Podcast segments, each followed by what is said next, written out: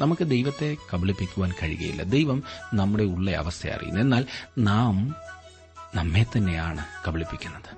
നാം തന്നെ അത് ദൈവത്തോട് പറയേണ്ടത് ആവശ്യമാണ് നമ്മുടെ ഉള്ള അവസ്ഥ.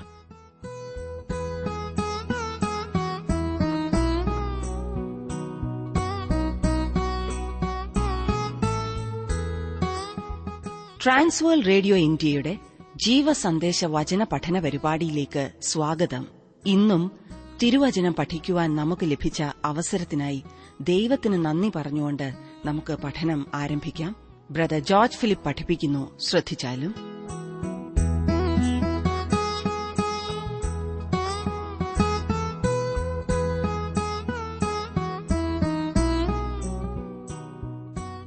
ആത്മിക നിലവാരത്തെ താഴ്ത്തിക്കളയുന്ന വിധത്തിലുള്ള സൗകര്യം വർദ്ധിപ്പിക്കൽ അപകടകരമാകുന്നു.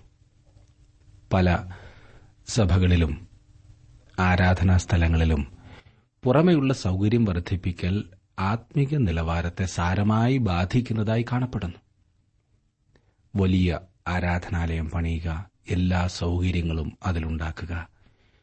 പാരീഷ് ഹോൾ പണിയുക അതുപോലെ ഓരോന്നും ഓരോന്നും. ഇതുപോലുള്ള സൗകര്യങ്ങൾ വർദ്ധിപ്പിക്കുവാനുള്ള ശ്രമത്തിൽ വളരെയേറെ മുഷിച്ചിലുണ്ടായി കാണുന്നു. അതുമൂലം ആത്മീകത വളരുന്നതിന് പകരം തളരുന്നതായി കാണുന്നു. ഇതൊക്കെ ആവശ്യമാണോ എന്ന് ചോദിച്ചാൽ അത്യാവശ്യമാകാം. എന്നാൽ ഏറ്റവും വിലപ്പെട്ടതിനെ കളഞ്ഞിട്ട് ഇതൊക്കെ മുൻഗണന നൽകി എടുക്കുന്നത് ശരിയാണോ? ഇന്നത്തെ ജീവസന്ദേശ പഠനത്തിൽ നമുക്ക് ഒരുമിച്ച് ഈ വിഷയത്തെക്കുറിച്ച് അല്പസമയം ചിന്തിക്കണം. രാജാക്കന്മാരുടെ ഒന്നാം പുസ്തകം ഏഴാം അധ്യായം വരെയാണല്ലോ നാം ചിന്തിച്ചു കഴിഞ്ഞത്. എട്ടാം അധ്യായത്തിലേക്ക് വരുമ്പോൾ ദേവാലയത്തിന്റെ പ്രതിഷ്ഠയെക്കുറിച്ചാണ് നാം കാണുന്നത്.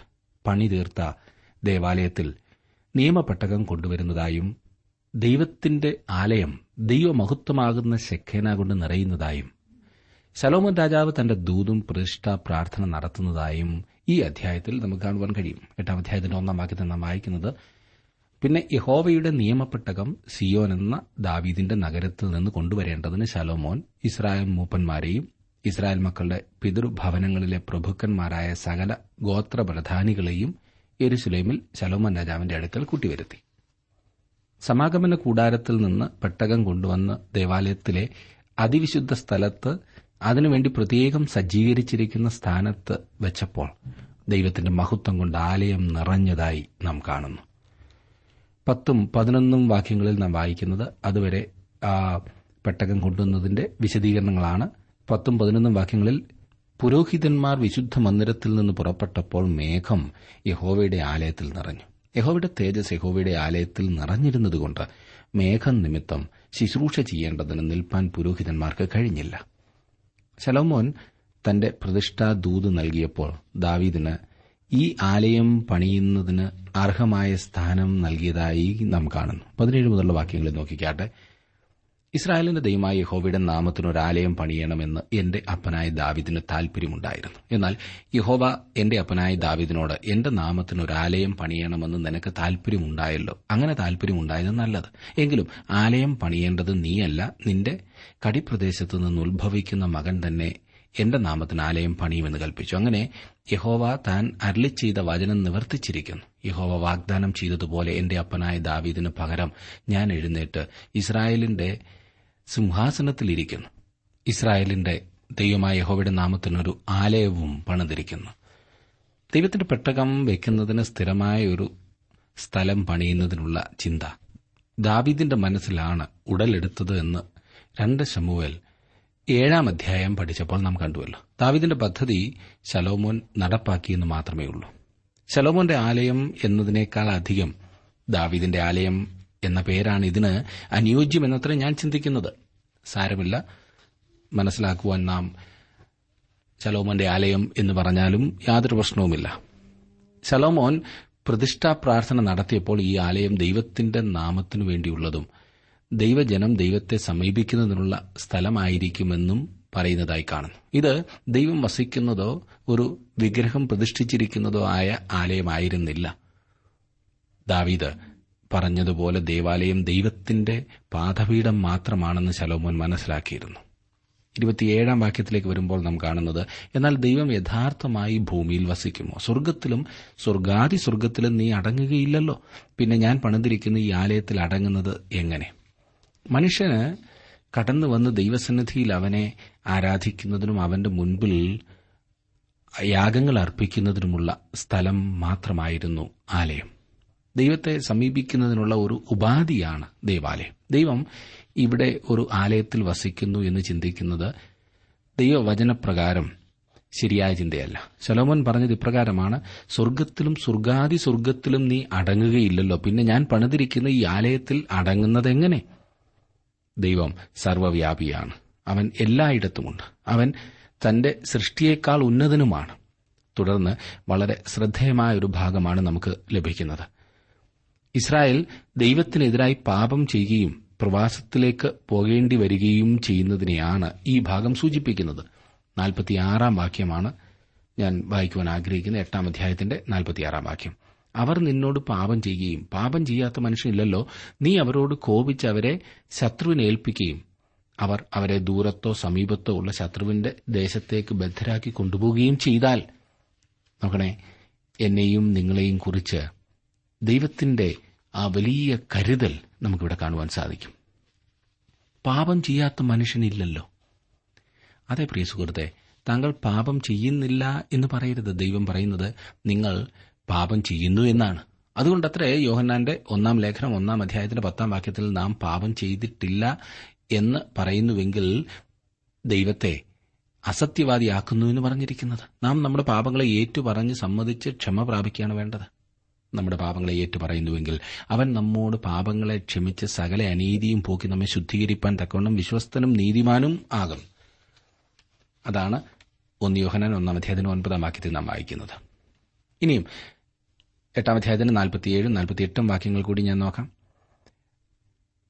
അവരെ പിടിച്ചുകൊണ്ടുപോയിരിക്കുന്ന ദേശത്ത് വെച്ച് അവർ ഉണർന്നു മനം തിരിഞ്ഞ് അവരെ ബദ്ധരായി കൊണ്ടുപോയ ദേശത്ത് വെച്ച് ഞങ്ങൾ പാപം ചെയ്തു അകൃത്യവും ദുഷ്ടതയും പ്രവർത്തിച്ചിരിക്കുന്നു എന്ന് പറഞ്ഞ് നിന്നോട് യാചിക്കുകയും അവരെ പിടിച്ചുകൊണ്ടുപോയ ശത്രുക്കളുടെ ദേശത്ത് വെച്ച് അവർ പൂർണ ഹൃദയത്തോടും പൂർണ മനസ്സോടും കൂടെ നിങ്ങളിലേക്ക് തിരിഞ്ഞ് നീ അവരുടെ പിതാക്കന്മാർക്ക് കൊടുത്ത ദേശത്തേക്ക് നീ തിരഞ്ഞെടുത്ത നഗരത്തിങ്കിലേക്കും ഞാൻ നിന്റെ നാമത്തിന് പണിതിരിക്കുന്ന ഈ ആലയത്തിങ്കിലേക്ക് നോക്കി നിന്നോട് പ്രാർത്ഥിക്കുകയും ചെയ്താൽ നീ നിന്റെ വാസസ്ഥലമായ സ്വർഗത്തിൽ അവരുടെ പ്രാർത്ഥനയും യാതനയും കേട്ട് അവർക്ക് ന്യായം പാലിച്ചു കൊടുത്തു. നിന്നോട് പാപം ചെയ്ത നിന്റെ ജനത്തോട് അവർ നിന്നോട് ചെയ്ത ദ്രോഹങ്ങളൊക്കെയും ക്ഷമിക്കുകയും അവരെ ബദ്ധരായി കൊണ്ടുപോയവർക്ക് അവരോട് കരുണ തോന്നത്തക്കവണ്ണം അവർക്ക് അവരോട് കരുണ ലഭിക്കുമാറാക്കുകയും ചെയ്യണമേ.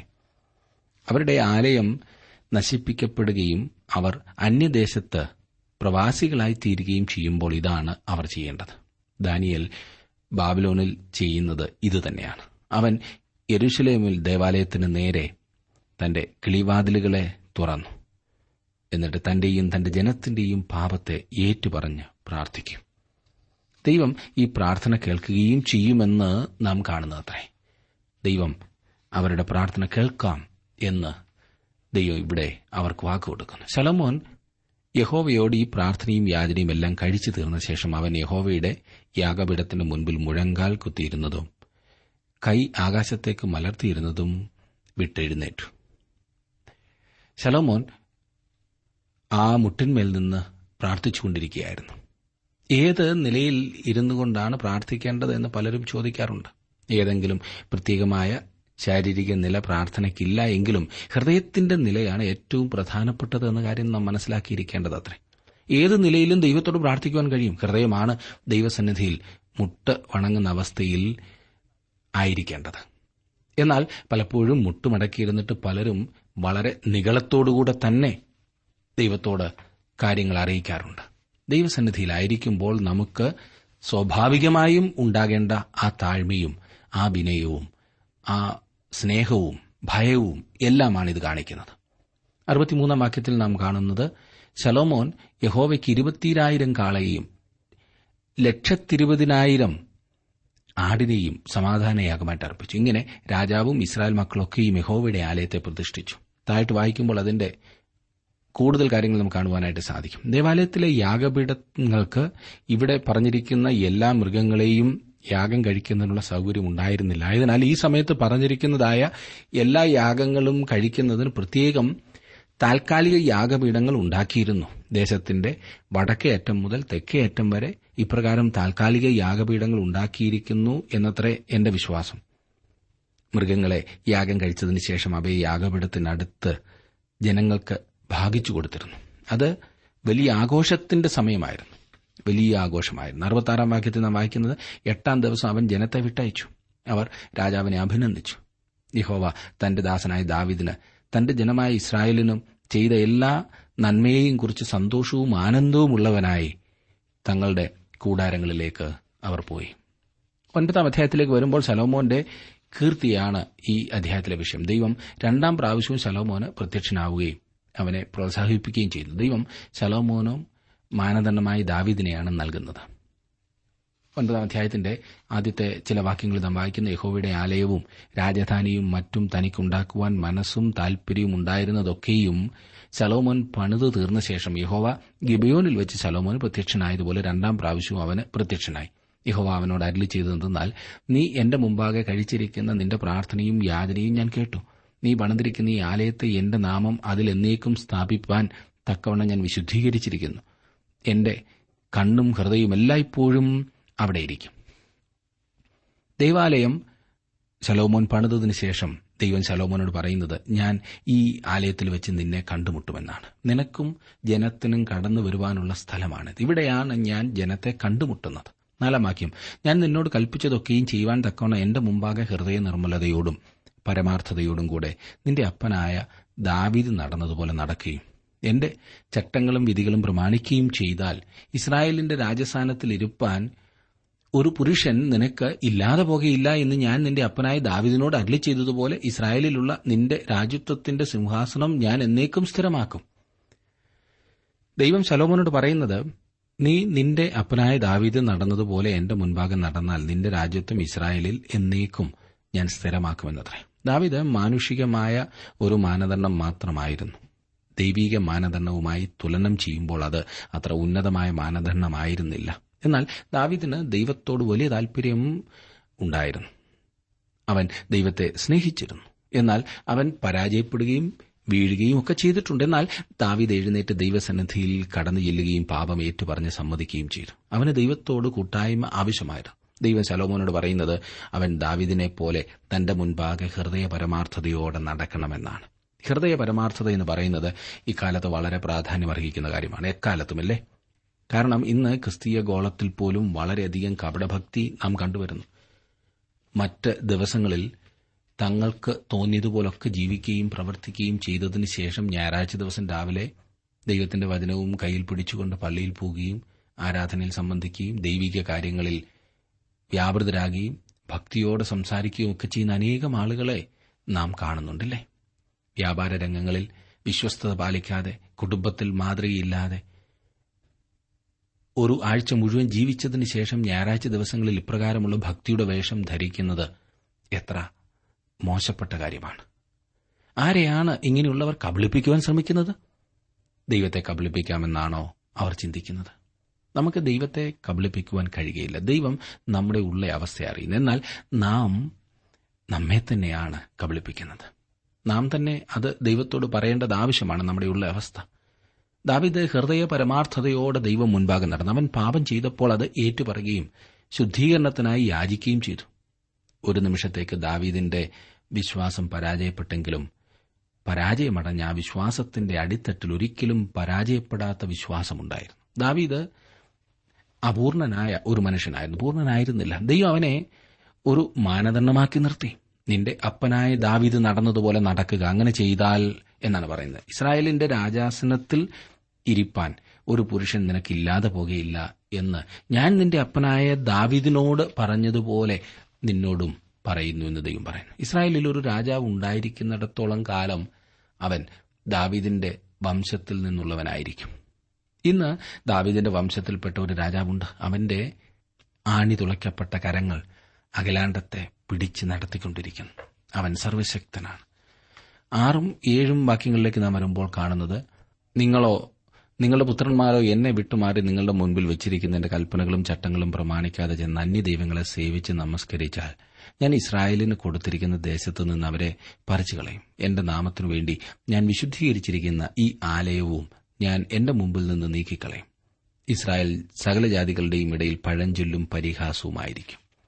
നോക്കണേ യഹൂദന്മാർ ഇന്ന് വാസ്തവത്തിൽ ഒരു പഴഞ്ചൊല്ലും പരിഹാസവുമായി തീർന്നിരിക്കുകയാണ് ഇത് അക്ഷരികമായി നിവർത്തിക്കപ്പെട്ടിരിക്കുകയത്രേ എട്ടും ഒൻപതും വാക്യങ്ങളിൽ നാം കാണുന്നത് ഈ ആലയം എത്ര ഉന്നതമായിരുന്നാലും കടന്നുപോകുന്ന ഏവനും അതിനെ കണ്ട് സ്തംഭിച്ച് ചൂളകുത്തി യഹോവ ഈ ദേശത്തിനും ഈ ആലയത്തിനും ഇങ്ങനെ വരുത്തിയത് എന്തെന്ന് ചോദിക്കും.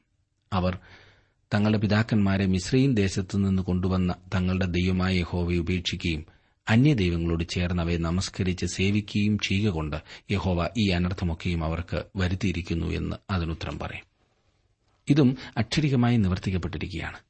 ഒരിക്കൽ ദേവാലയം നിന്നിരുന്നതായ സ്ഥലത്ത് നിങ്ങൾ ചെന്നാൽ അത് നശിപ്പിക്കപ്പെട്ടിരിക്കുന്നതായി കാണുന്ന അത്ര കാരണം എന്താണ്? ഇസ്രായേൽ തങ്ങളുടെ ദൈവത്തെ ഉപേക്ഷിച്ചു. അതത്രേ അതിന്റെ ഉത്തരം. ശലോമന്റെ കീർത്തിയെക്കുറിച്ച് തുടർന്ന് നാം വായിക്കുന്നു. ശലോമോൻ രാജാവും സോർ രാജാവായ ഹീരാമും തമ്മിൽ പ്രയാസം ഉണ്ടായതായി നാം വായിക്കുന്നുണ്ട്. പത്ത് മുതൽ വാക്യങ്ങളിൽ നാം കാണുന്നത് ശലോമോൻ യഹോവയുടെ ആലയം രാജധാനി എന്നീ രണ്ട് ഭവനവും ഇരുപത് സംവത്സരം കൊണ്ട് പണിത ശേഷം സോർ രാജാവായ ഹീറാം ശലോമോന് അവന്റെ ഇഷ്ടം പോലെയൊക്കെയും ദേവദാരവും സരളമരവും സ്വർണവും കൊടുത്തിരുന്നതുകൊണ്ട് ശലോമോൻ രാജാവ് ഹീരാമിന് ഗലീല ദേശത്ത് ഇരുപത് പട്ടണം കൊടുത്തു. ശലോമോൻ ഹീരാമിന് കൊടുത്ത പട്ടണങ്ങളെ കാണേണ്ടതിന് അവൻ സൂരിൽ നിന്ന് വന്നു. എന്നാൽ അവ അവന് ബോധിച്ചില്ല. നോക്കണേ. ദേവാലയം പണിയും അരമന പണിയും താൻ കൊടുത്ത സാധന സാമഗ്രികൾ കൊണ്ട് ചെയ്തതിന് ശേഷം തനിക്ക് കിട്ടിയതായ ആ പട്ടണങ്ങൾ നല്ലതായിരുന്നില്ല എന്ന് ഹീരാമിന് തോന്നി. ഇവിടെ ഒരു തെറ്റിദ്ധാരണയാകുന്നു നാം കാണുന്നത്. ആ തെറ്റിദ്ധാരണയുടെ വെളിച്ചത്തിൽ അവർ തമ്മിലുള്ള ബന്ധത്തിൽ ഉലച്ചിലുണ്ടാകും. അവർ തമ്മിൽ ഇടർച്ചയുണ്ടാകുന്നതായി നാം വായിക്കുന്നു. ഹീറാം ശലോമനോട് പറയുന്നു സഹോദര നീ എനിക്ക് തന്ന ഈ പട്ടണങ്ങൾ എന്ത്? എന്ന് അവൻ പറഞ്ഞു.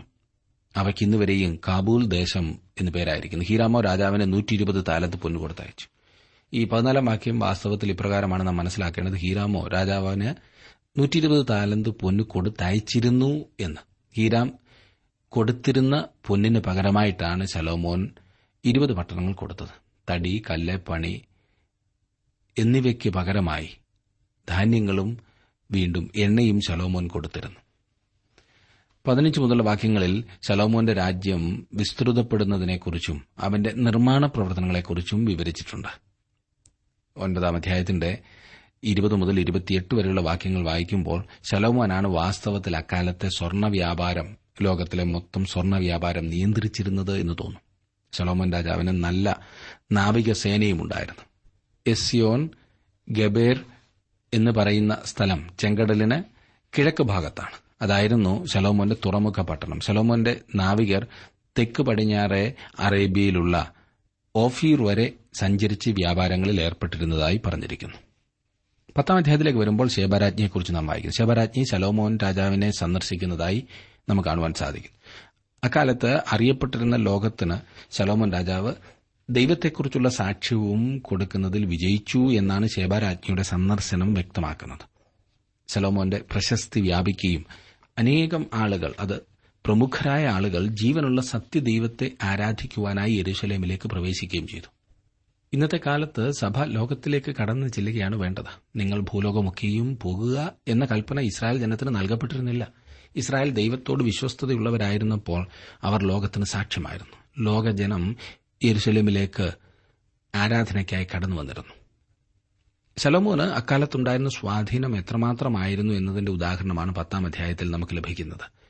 ദൈവത്തിന്റെ പ്രതിനിധി എന്ന നിലയിൽ ലോകത്തിൽ സലോമോന്റെ ഭരണത്തിന്റെ പ്രതികരണം എപ്രകാരമായിരുന്നു എന്ന് ഈ ശേബാരാജ്ഞിയുടെ സന്ദർശനം വ്യക്തമാക്കുന്നു.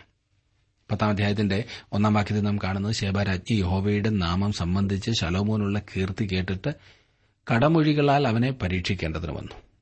താൻ കേട്ടതിന്റെ വെളിച്ചത്തിലാണ് ശേബാരാജ്ഞി ശലോമോന്റെ അടുത്ത് വന്നത്. ദൈവത്തെ സമീപിക്കുവാനുള്ള ഒരു ദൈവാലയത്തെക്കുറിച്ച് അവൾ കേട്ടു. അതിനെക്കുറിച്ച് കൂടുതലായി അറിയണമെന്നുള്ള താൽപര്യം അവൾക്കുണ്ടായി. ശലോമോന്റെ ജ്ഞാനത്തെക്കുറിച്ച് അവൾ കേട്ടു.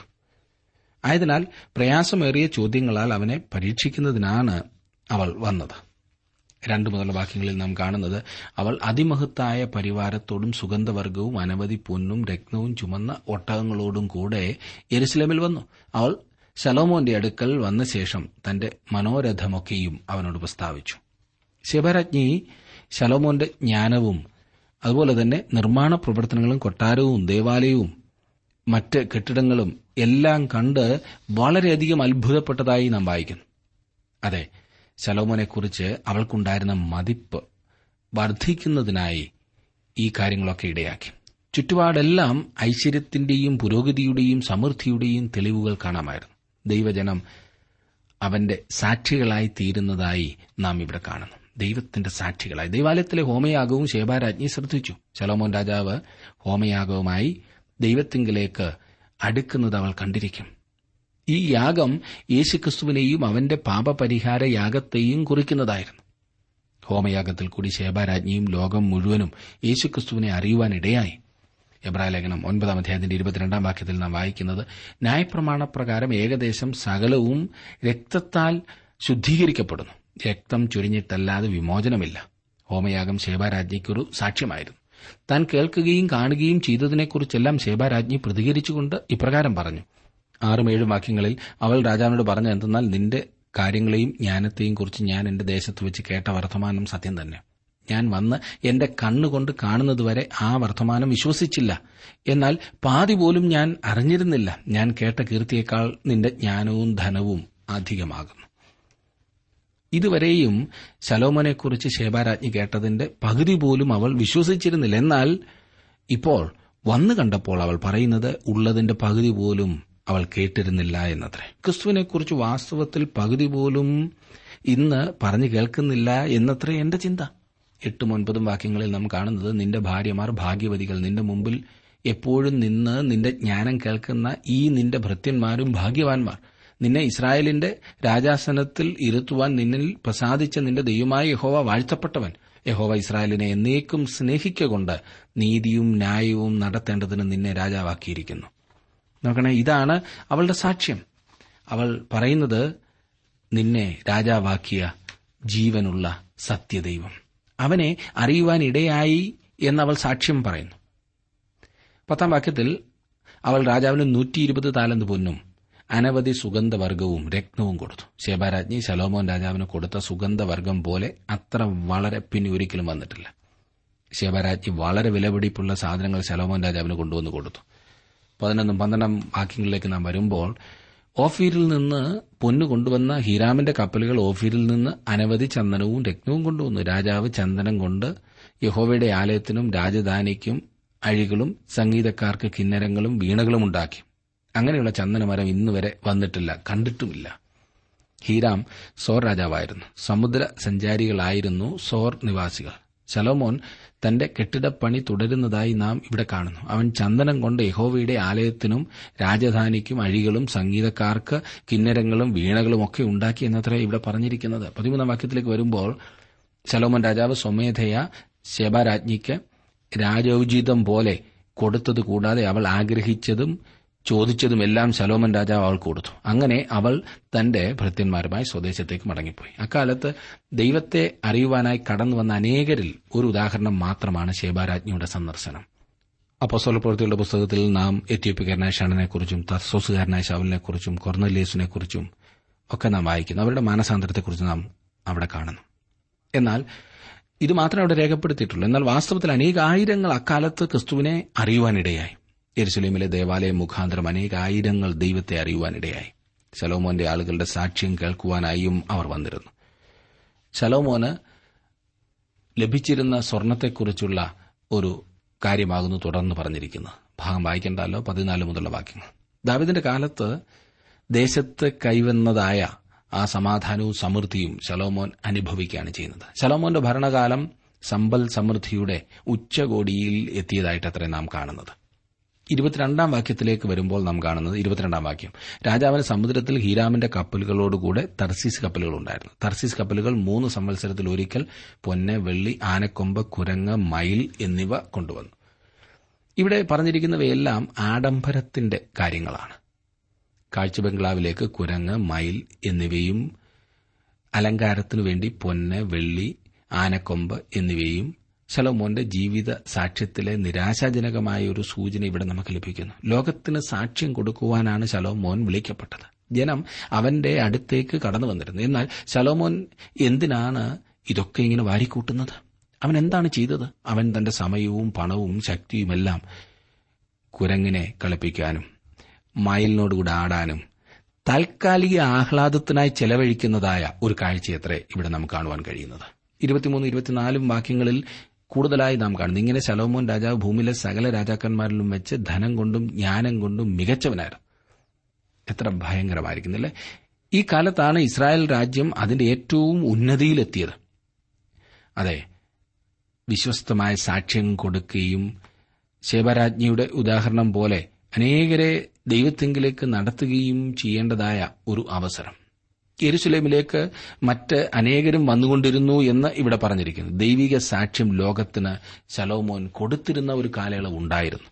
എന്നാൽ അത് മാറിപ്പോകുന്നതായിട്ട് നമുക്ക് കാണുവാൻ സാധിക്കും. എന്നെ ശ്രദ്ധിക്കുന്ന പ്രിയ സുഹൃത്തെ നിങ്ങൾ ഇന്ന് വാസ്തവത്തിൽ എന്താണ് ധൃതിയായി ചെയ്തുകൊണ്ടിരിക്കുന്നത്? ദൈവവചനവും യേശുക്രിസ്തുവിന്റെ സാക്ഷ്യവും ലോകത്തിന് കൊടുക്കുന്ന കാര്യത്തിലോ അതോ സമ്പത്തും ധനവും ശേഖരിക്കുന്നതിലോ നിങ്ങൾ വ്യാപൃതരായിരിക്കുന്നത്? ദൈവവചനത്തിനു വേണ്ടി ചെലവഴിക്കുന്നതിൽ കൂടുതൽ താൽക്കാലിക ഉല്ലാസങ്ങൾക്കു വേണ്ടിയാണോ നിങ്ങൾ ചെലവഴിക്കുന്നത്? അങ്ങനെ ചെയ്യുന്നത് തികച്ചും തെറ്റാണ്.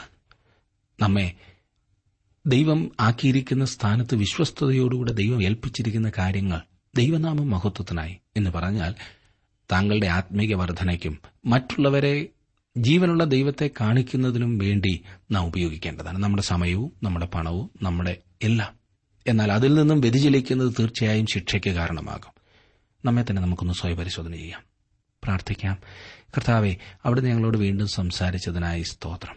ഞങ്ങളുടെ ജീവിതത്തെ പലപ്പോഴും ഭൗതികമായ കാര്യങ്ങൾക്ക് കൂടുതൽ പ്രാധാന്യം നൽകി അങ്ങ് ഞങ്ങളിൽ നിന്ന് ആഗ്രഹിക്കുന്ന ആ മുൻഗണന ഇല്ലാത്തവരായി ജീവിച്ചു പോകുന്ന കുറവുകളെ ക്ഷമിക്കണമേ.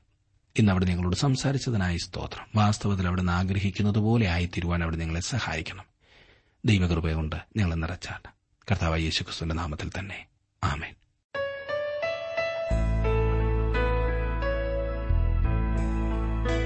വിഷയവിഭജനം ആവശ്യമുള്ളവർ ഇന്ന് തന്നെ ഞങ്ങളുമായി ബന്ധപ്പെട്ടാലും. കൂടാതെ ഓഡിയോ സി ഡി തയ്യാറാകുന്നുണ്ട് ആഗ്രഹിക്കുന്നവർ ഞങ്ങളുടെ തിരുവല്ല ഓഫീസുമായി ബന്ധപ്പെട്ടാലും.